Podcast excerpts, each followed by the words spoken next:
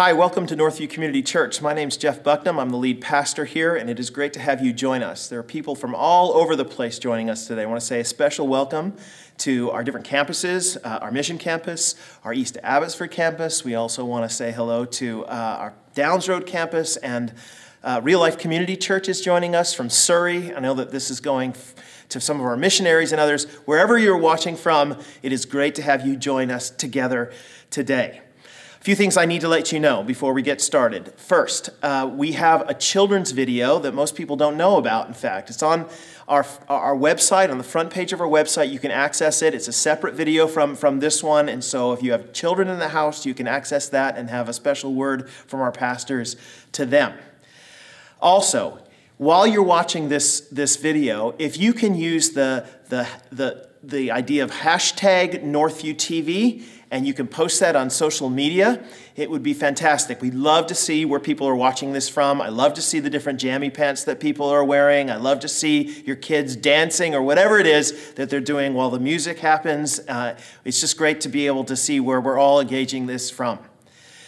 We ought to stay connected through the week as well. And so we're putting together a lot of different things. We have some blogs and uh, podcasts going on our website. You can just access all of that at northview.org.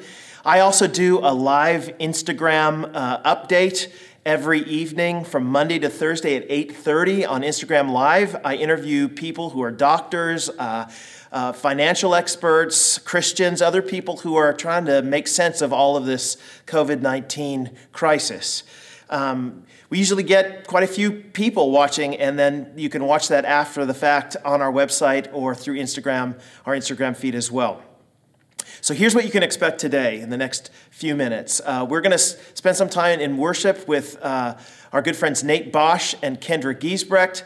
We're going to hear a short message from Greg Harris, one of our campus pastors at our East Abbotsford campus. We're going to spend some time in prayer, and uh, I think the best thing to do now is probably just throw it to the, to the music, guys. Let's get started.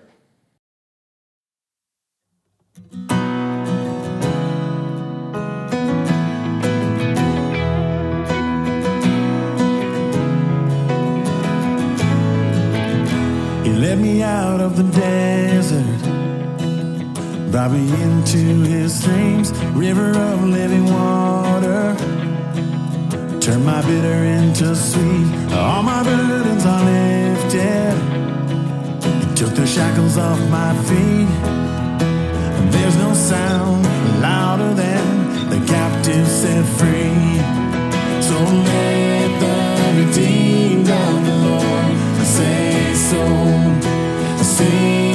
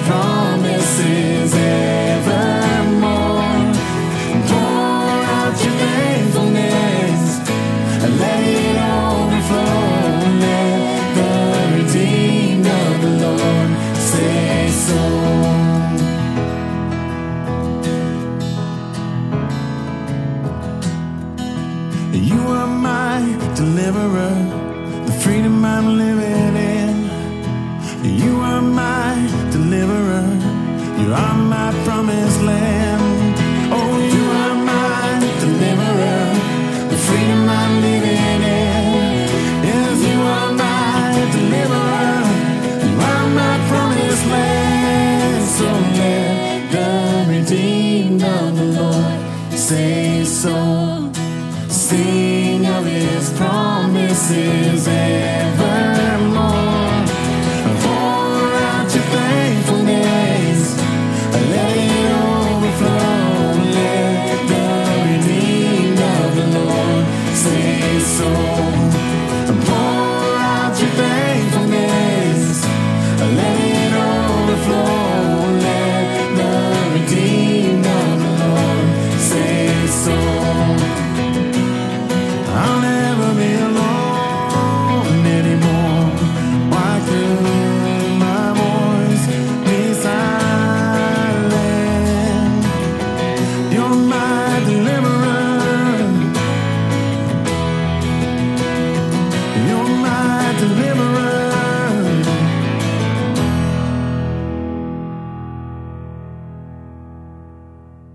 Galatians 2, verse 20, Paul writes, I have been crucified with Christ, and I no longer live, but Christ lives in me.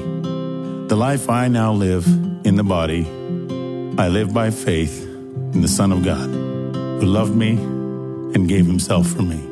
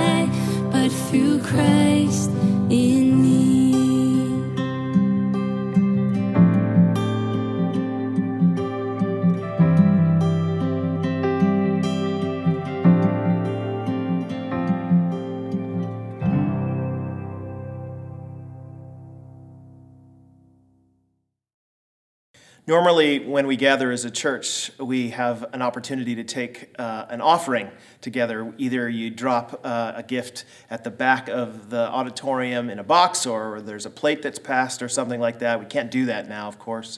So we're really trusting the generosity of our people to remember that the church still is functioning and trying to make a difference in the world, even if it's through a different means. So if you're uh, new to giving, there's a text to give line that you can you can contact. It's very easy to do. You can actually go on our website as well and make an e-transfer or something. I know that it's a very difficult time. Uh, the church is facing the same financial difficulties that everybody else is, and we're having to make some really hard decisions, just like most other businesses are making these days. Uh, we just want to commend to you uh, the spirit of generosity. We ask you to continue to be faithful to the Lord through your giving. I was reminded this week of 2 Corinthians chapter 8, where Paul commends the Macedonian church to the Corinthians. He says, The Macedonians were remarkable because out of their poverty, they overflowed in rich generosity. And uh, this is a time for us to actually demonstrate that same kind of thing, whether it's to the local church or to other ministries around the world that are trying to do their ministries even in the midst of a great deal of sorrow and hardship. So uh, we just commend that to you, ask you for your generosity, and we're thankful to the Lord for how He is providing both for us and for, for you in this difficult time. We want to spend some time now going and studying the Word of God. We want to throw it to Greg. We're going to be stu- studying uh, out of Second Kings, our, our last sermon in our series on Elisha. So let's join Greg now. Grab your Bibles. The past few weeks have felt like years. I'm sure for uh, many of us, we are in a season of asking all kinds of big questions about what's going to happen to our our loved ones who are vulnerable, what's going to happen to our businesses, what's going to happen to the economy, what's going to happen to my health, what, what is going to happen with all of this COVID 19 pandemic. That all those questions are, are things that I've been walking through in these past few weeks. Uh, just over two weeks ago, uh, one of our, our, our, friends was diagnosed with COVID 19. Uh, they had to spend time in hospital. Actually, thankfully, they're, they're they're supposed to come out very soon and go home. Uh, my wife was actually exposed to this person who was uh, positive for COVID 19, and so she had to spend almost two full weeks in quarantine away from our family until her swab results came back negative and she could come back home. While she was away in quarantine, the, the, the kids were unsettled and wondering where mom was, and and in discontent. And I, I, was in that state too. And even now, as we look forward to the future, even though our, our friend is recovering and Sarah's back home, we, we live as a family with the reality that our, our son is medically fragile. And so, as we're trying to figure out what, COVID 19 is going to do on a global scale, we as, as a little crew are trying to also think through what is this going to look like in terms of how can we best protect our son moving forward until things like vaccinations and treatments become more readily available. And so there are lots of reasons for us to feel weighed down by burden in this season weighed down by, by worry and by stress and by anxiety and fear. And God's word speaks into a situation like this with all of the big, scary unknowns. So, we're wrapping up our sermon series looking at the prophet Elisha, and we're going to be looking at 2 Kings chapter 6, verse 8 through 23. And what we're going to see here in this passage is that we don't need to be afraid. So, what we're going to do is we're going to look at the passage and then we're going to talk about what it means to not be afraid in this season. So, open your Bibles with me. Let's look at the story, 2 Kings chapter 6, starting verse 8. Now, the king of Aram was at war with Israel. After conferring with his officials, he said, I will set up my camp in such and such a place. The man of God, Elisha, sent word to the king of Israel Beware of passing that place because the Arameans are going down there. So the king of Israel checked on the place indicated by the man of God. And time and again, Elisha warned the king so that he was on his guard in such places. This enraged the king of Aram. He summoned his officers and demanded of them, Tell me which of us is on the side of the king of Israel. None of us, my lord the king, said one of his officers. But Elisha, the prophet who is in Israel, tells the king of Israel the very words you speak in your bedroom. So that there's a conflict going on between the people of Israel and uh, the, the, kingdom of Aram. And so what we have is, is this, this conflict that was lying kind of dormant for a long time is actually now starting to come to the forefront. And, and what was uh, a kind of agreed upon truce for a bit has now become a full out war. And the king of Aram is trying to, to attack the king of Israel and, and his armies. So what's what's being taken place here is that the, the king of Aram is making his plans. He's saying we're going to lay a trap here so we can capture Israel. But Elisha, receiving revelation from the Lord, knows what, what's being said by the king in kind of the secret quarters of his household when he's making his military plans. And so Elisha is kind of like giving the heads up to the to the king of Israel and to the Israelite army to say, okay, well, don't, don't, don't go that way because they're gonna they're gonna pounce on you if you go there. Oh, don't go that way. And this kind of cat and mouse game is is playing out time and time again. It's actually kind of a, humorous story, right? Because if you're watching this as a movie, the, the, the Aramean army is all ready to go, and then for whatever reason, they see that the king of Israel come and, and take a left instead of go straight, and, and they're all trying to figure out what who's actually the, the double agent here, who is who's who's tipping off our plans and the, the Aramean officers say, Look, it's, it's not any of us, we're on your side, but for whatever reason, this Elisha guy sure seems to be locked into what's going on. So the king of Aram is furious. He's not able to trap Israel because of Elisha's special knowledge. So, verse 13 Go, find out where he is, the king ordered, so I can send men and capture him. The report came back. He's in Dothan. Then he sent horses and chariots and a strong force there. They, they went by night and surrounded the city. When the servant of the man of God got up, he went out early the next morning. An army with horses and chariots had surrounded the city. Oh, no, my lord. What shall we do? The servant asked. Don't be afraid, the prophet answered. Those who are with us are more than those who are with them. And Elisha prayed, Open his eyes, Lord, so that he may see.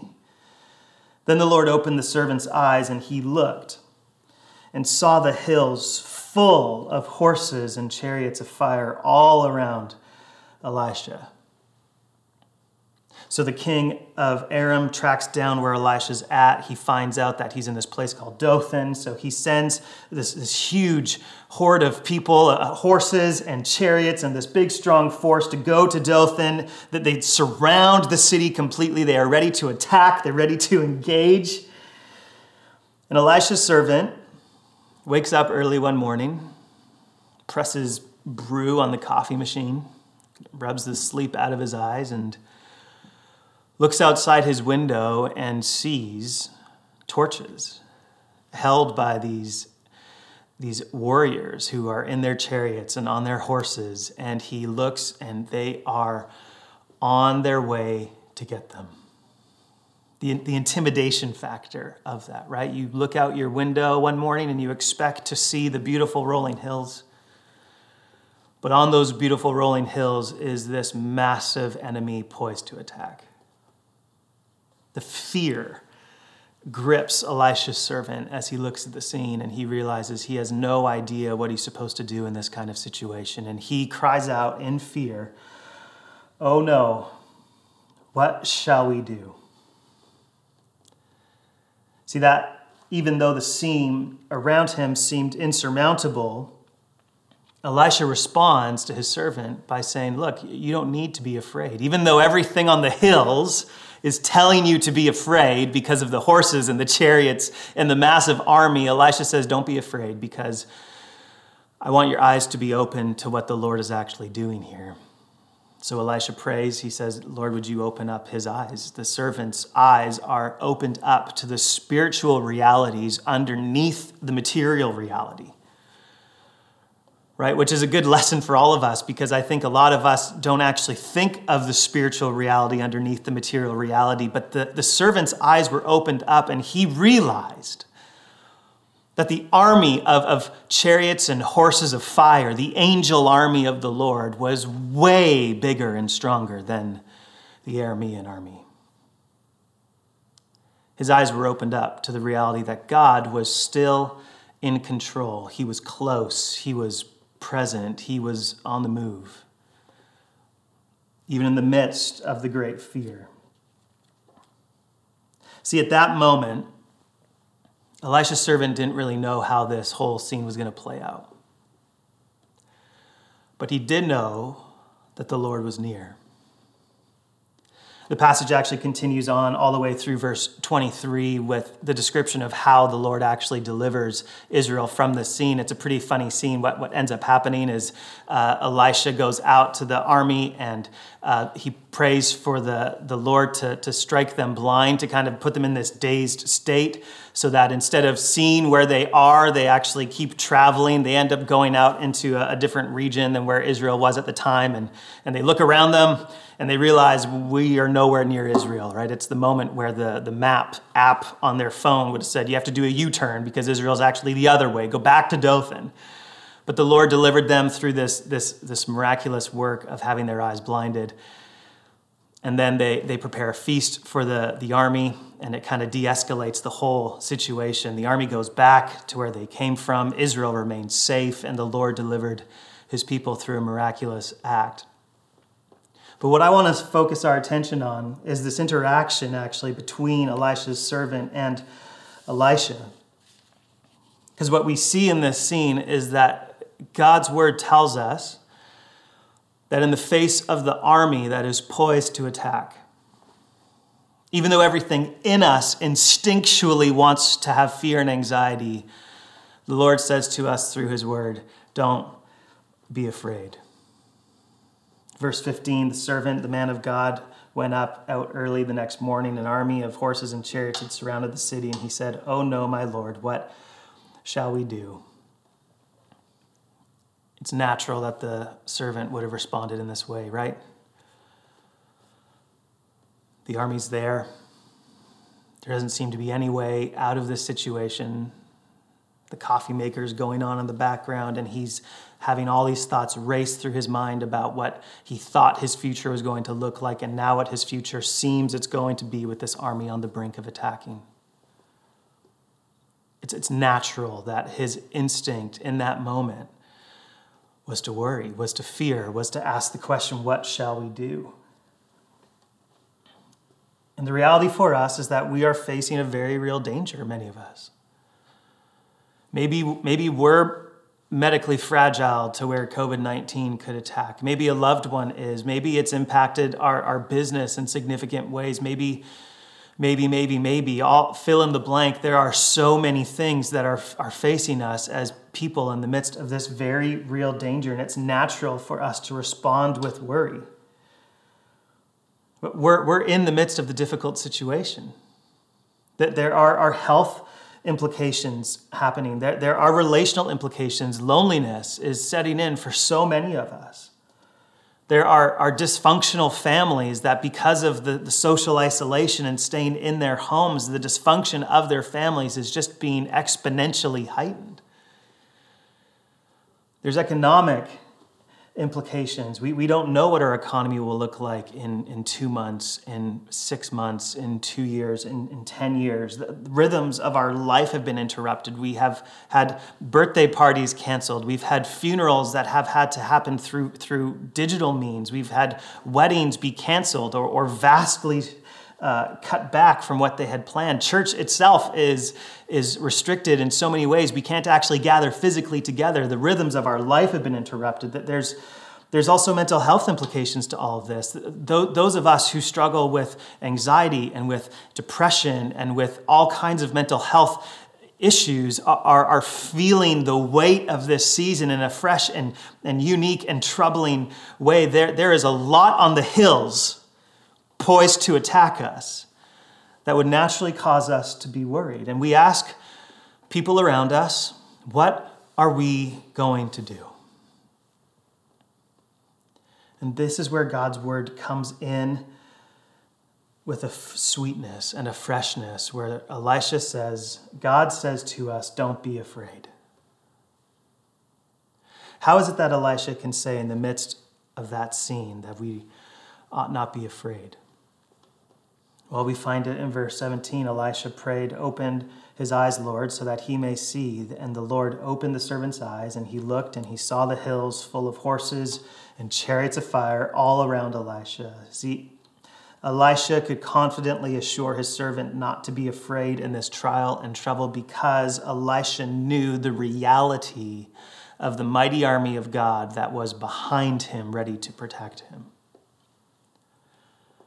The only way you can respond to the pending attack coming to disrupt everything about your life with, with not being afraid is when you realize that God is already on the scene at work.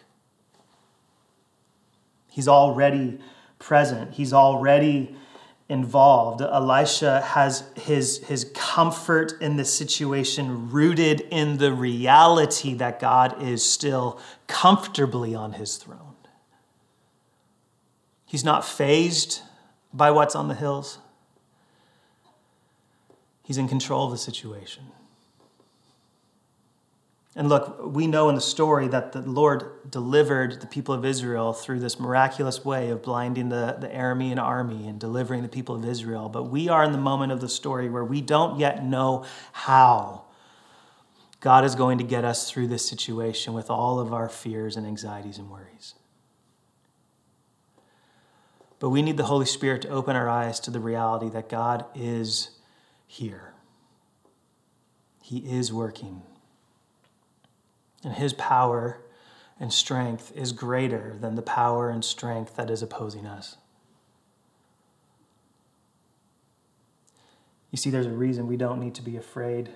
I, am actually convinced that the, the response of that servant, when he saw the armies and the chariots and the horses of fire behind him, the, the Lord's presence behind them, I think he would have looked at that scene and he probably would have cracked a smile.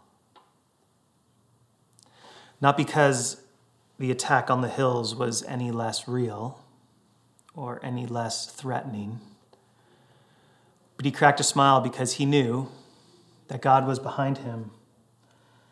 God was going to see them through this. So, look, friends and fellow warriors, and everyone who's asking, What shall we do? I'm praying that the Lord would open our eyes to the reality that God is close. That, yeah, we, we have very real troubles that are facing us, very real causes for us to feel anxiety. And yet, God is close to us, and He's in control. Uh, Peter was the name of one of Jesus' closest disciples. His story is intriguing because Peter, uh, you know, around the time of when Jesus was going to be crucified, even though he had such boldness and, and brashness in his following of Jesus and promised to be all kinds of faithful, he actually slipped away and deserted Jesus in some of those final moments before his crucifixion.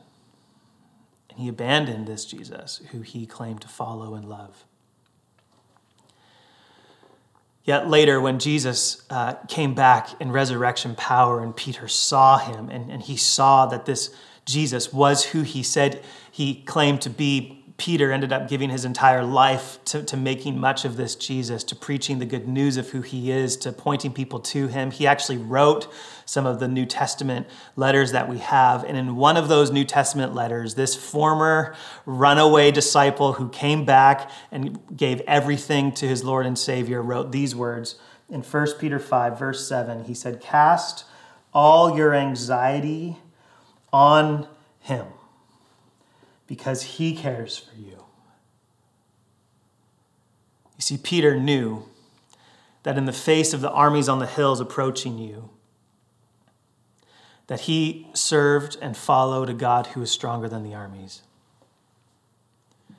So, even though the anxiety comes up in us when we think about the future, when we think about the what ifs, when we wonder what shall we do, Peter's instruction to us, God's instruction to us, is to cast those anxieties when they come up into our heart and into our mind, to cast them onto the Lord and Savior Jesus Christ, who cares for us, who is strong, who is sitting comfortably on his throne, who will return again to make all things new, who is going to find a way to be victorious over even this situation. We cast our anxieties on him because he cares for us. These past uh, few weeks, when, when Sarah, my wife, was in uh, quarantine and she was isolated from our family, and I was home alone with the kids, my, my two year old daughter had an especially hard time with this, right? Because as a two year old, there are things that happen in your life that are, are really uh, uncomfortable, they're, they're really troublesome. She would wake up in the nights and she would be crying out for her mom and then I'd come in and I'd try to soothe her, but she only wanted mom. She, she would stub her toe or, or hurt herself somehow during the day. Something would, would, I don't know, hit her or whatever, her brother or something. And her response would be to call out for her mom. And mom couldn't be there right in that moment. Anytime I said no to her, her response was, I'm going to call mom. Me call mommy. Because she's like, mom's the one who's going to actually solve this situation. You know, when, when my wife actually came back from quarantine, what was so interesting was that all of those prior troubles that my daughter was going through, waking up in the night, stubbing her toes, me telling her no, they were all still there. But now mom was with her. See, when she went into the arms of her mom, she had those troubles flowed away from her, the anxiety, the sorrow that she felt. The problem wasn't necessarily solved yet, but she was more at peace because she was casting her anxieties on her mom. See, the, the whole time my wife was away, I kept reminding my daughter, look, mommy will be home soon. Mommy's to be home soon. Eventually, I started believing this too, right? I'm like, hey, Sarah's to come back and all things will be better she came back and, and lots of things got better and easier for sure. But what didn't get easier and better was my own weight of worry and anxiety over the situations that were facing us. Over the state of my friends who have lost jobs, the weight of my worries were still there. Over uh, the future of my son's health, the weight of those worries were still there. The stresses, the, the anxieties. I ended up buying into the idea that as long as I had my spouse beside me, my worries and anxieties would float away. But the reality is, is I was casting my anxieties on the wrong person. Because for a two-year-old, the, the one who can console their soul is their mom. But as we grow up, we realize that there is no one else that can console us in our deepest moments of need than God Himself. So I've had to preach this sermon to myself all week that I, when those anxieties rise up, when I look at the hills and I see the armies poised to attack, my response is, What shall we do? But instead, my response should be to not be afraid. Because God is real, He is close, He's in control. So we can cast our anxieties on Him because He cares for us even if we don't know how the situation will be solved. So, look, if you are a fellow worrier, you need to cast your anxieties on Jesus. If you've been a Christian for a long time, you need to remind yourself of the truth that no one will bring peace to your soul except the presence of our Savior. So instead of turning to the news or turning to your friends or turning to the projections of statistics, turn your eyes to Jesus. He's in control, He will make all things right. If you are listening to this and you've never followed Jesus, uh, you need to hear the invitation that Jesus is calling you into His peace.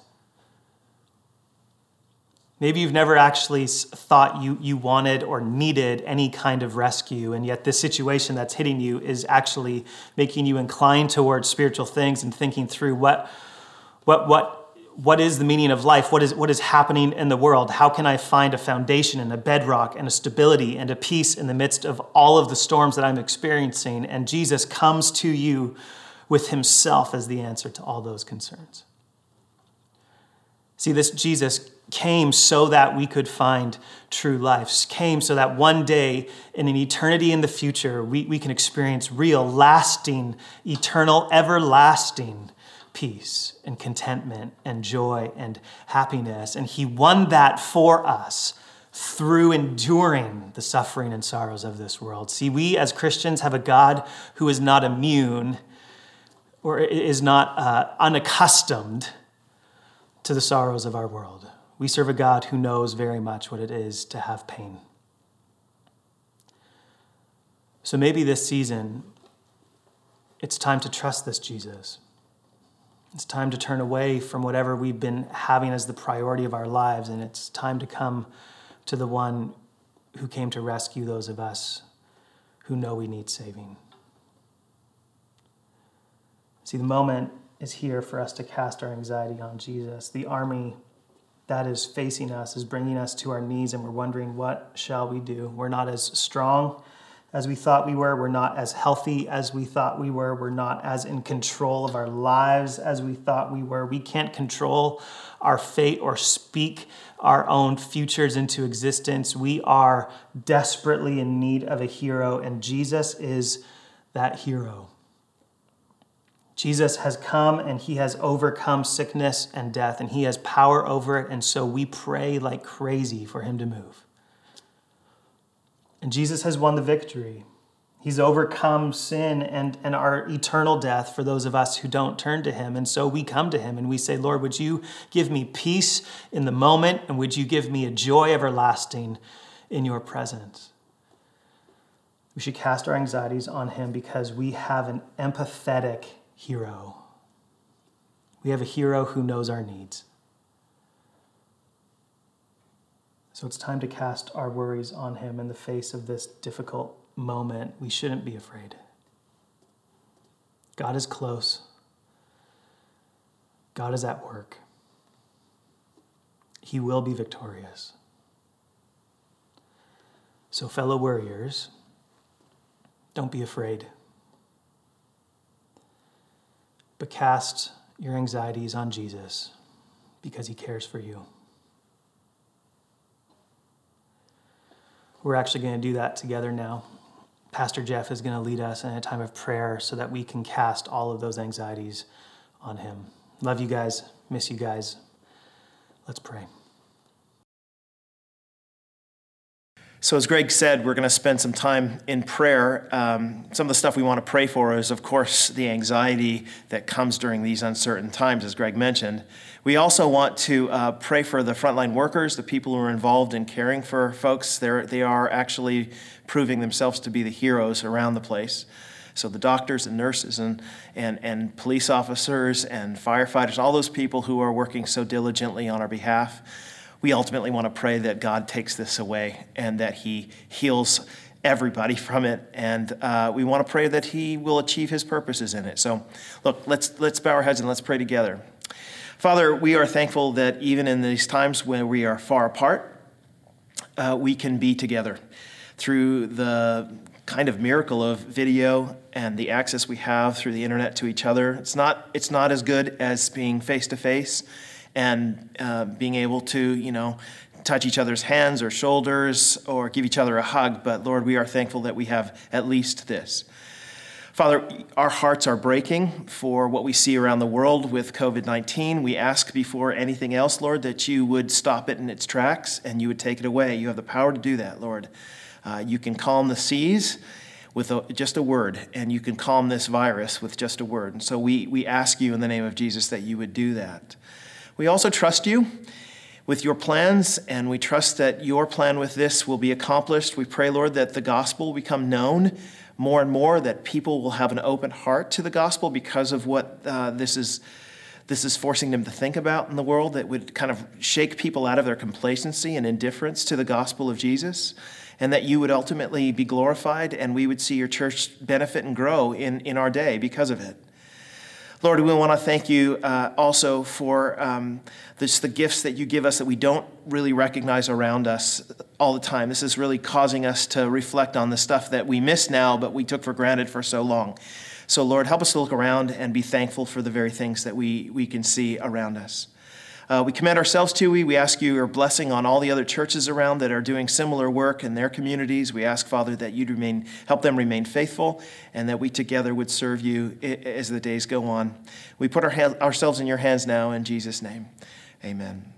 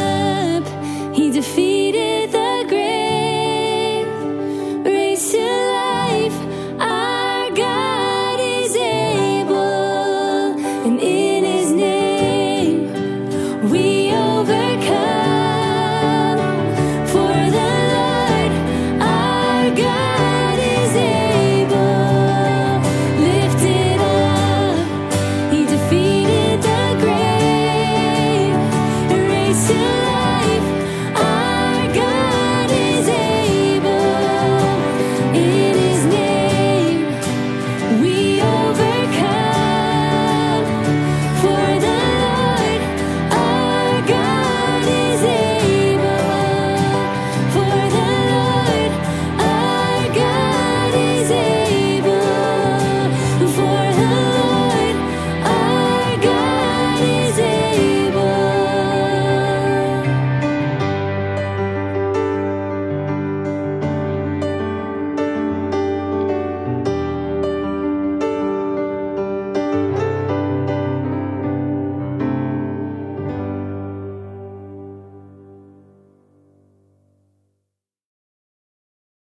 Thanks so much for joining us again this week. My heart is full because of what we've experienced together. I pray that your heart is full as well. Um, remember, we have lots of ministries that are doing stuff uh, online. You can access all that stuff at northview.org. Uh, we have social media links Facebook, Instagram, Twitter, all of it. TikTok, no, not TikTok yet, but maybe soon, huh? A little dance. Anyway, listen, let me, let me just finish things with a little benediction that has been quite famous in the history of the church. It, it goes like this May the Lord bless you and keep you, and make his face shine upon you, and be gracious to you, and give you peace.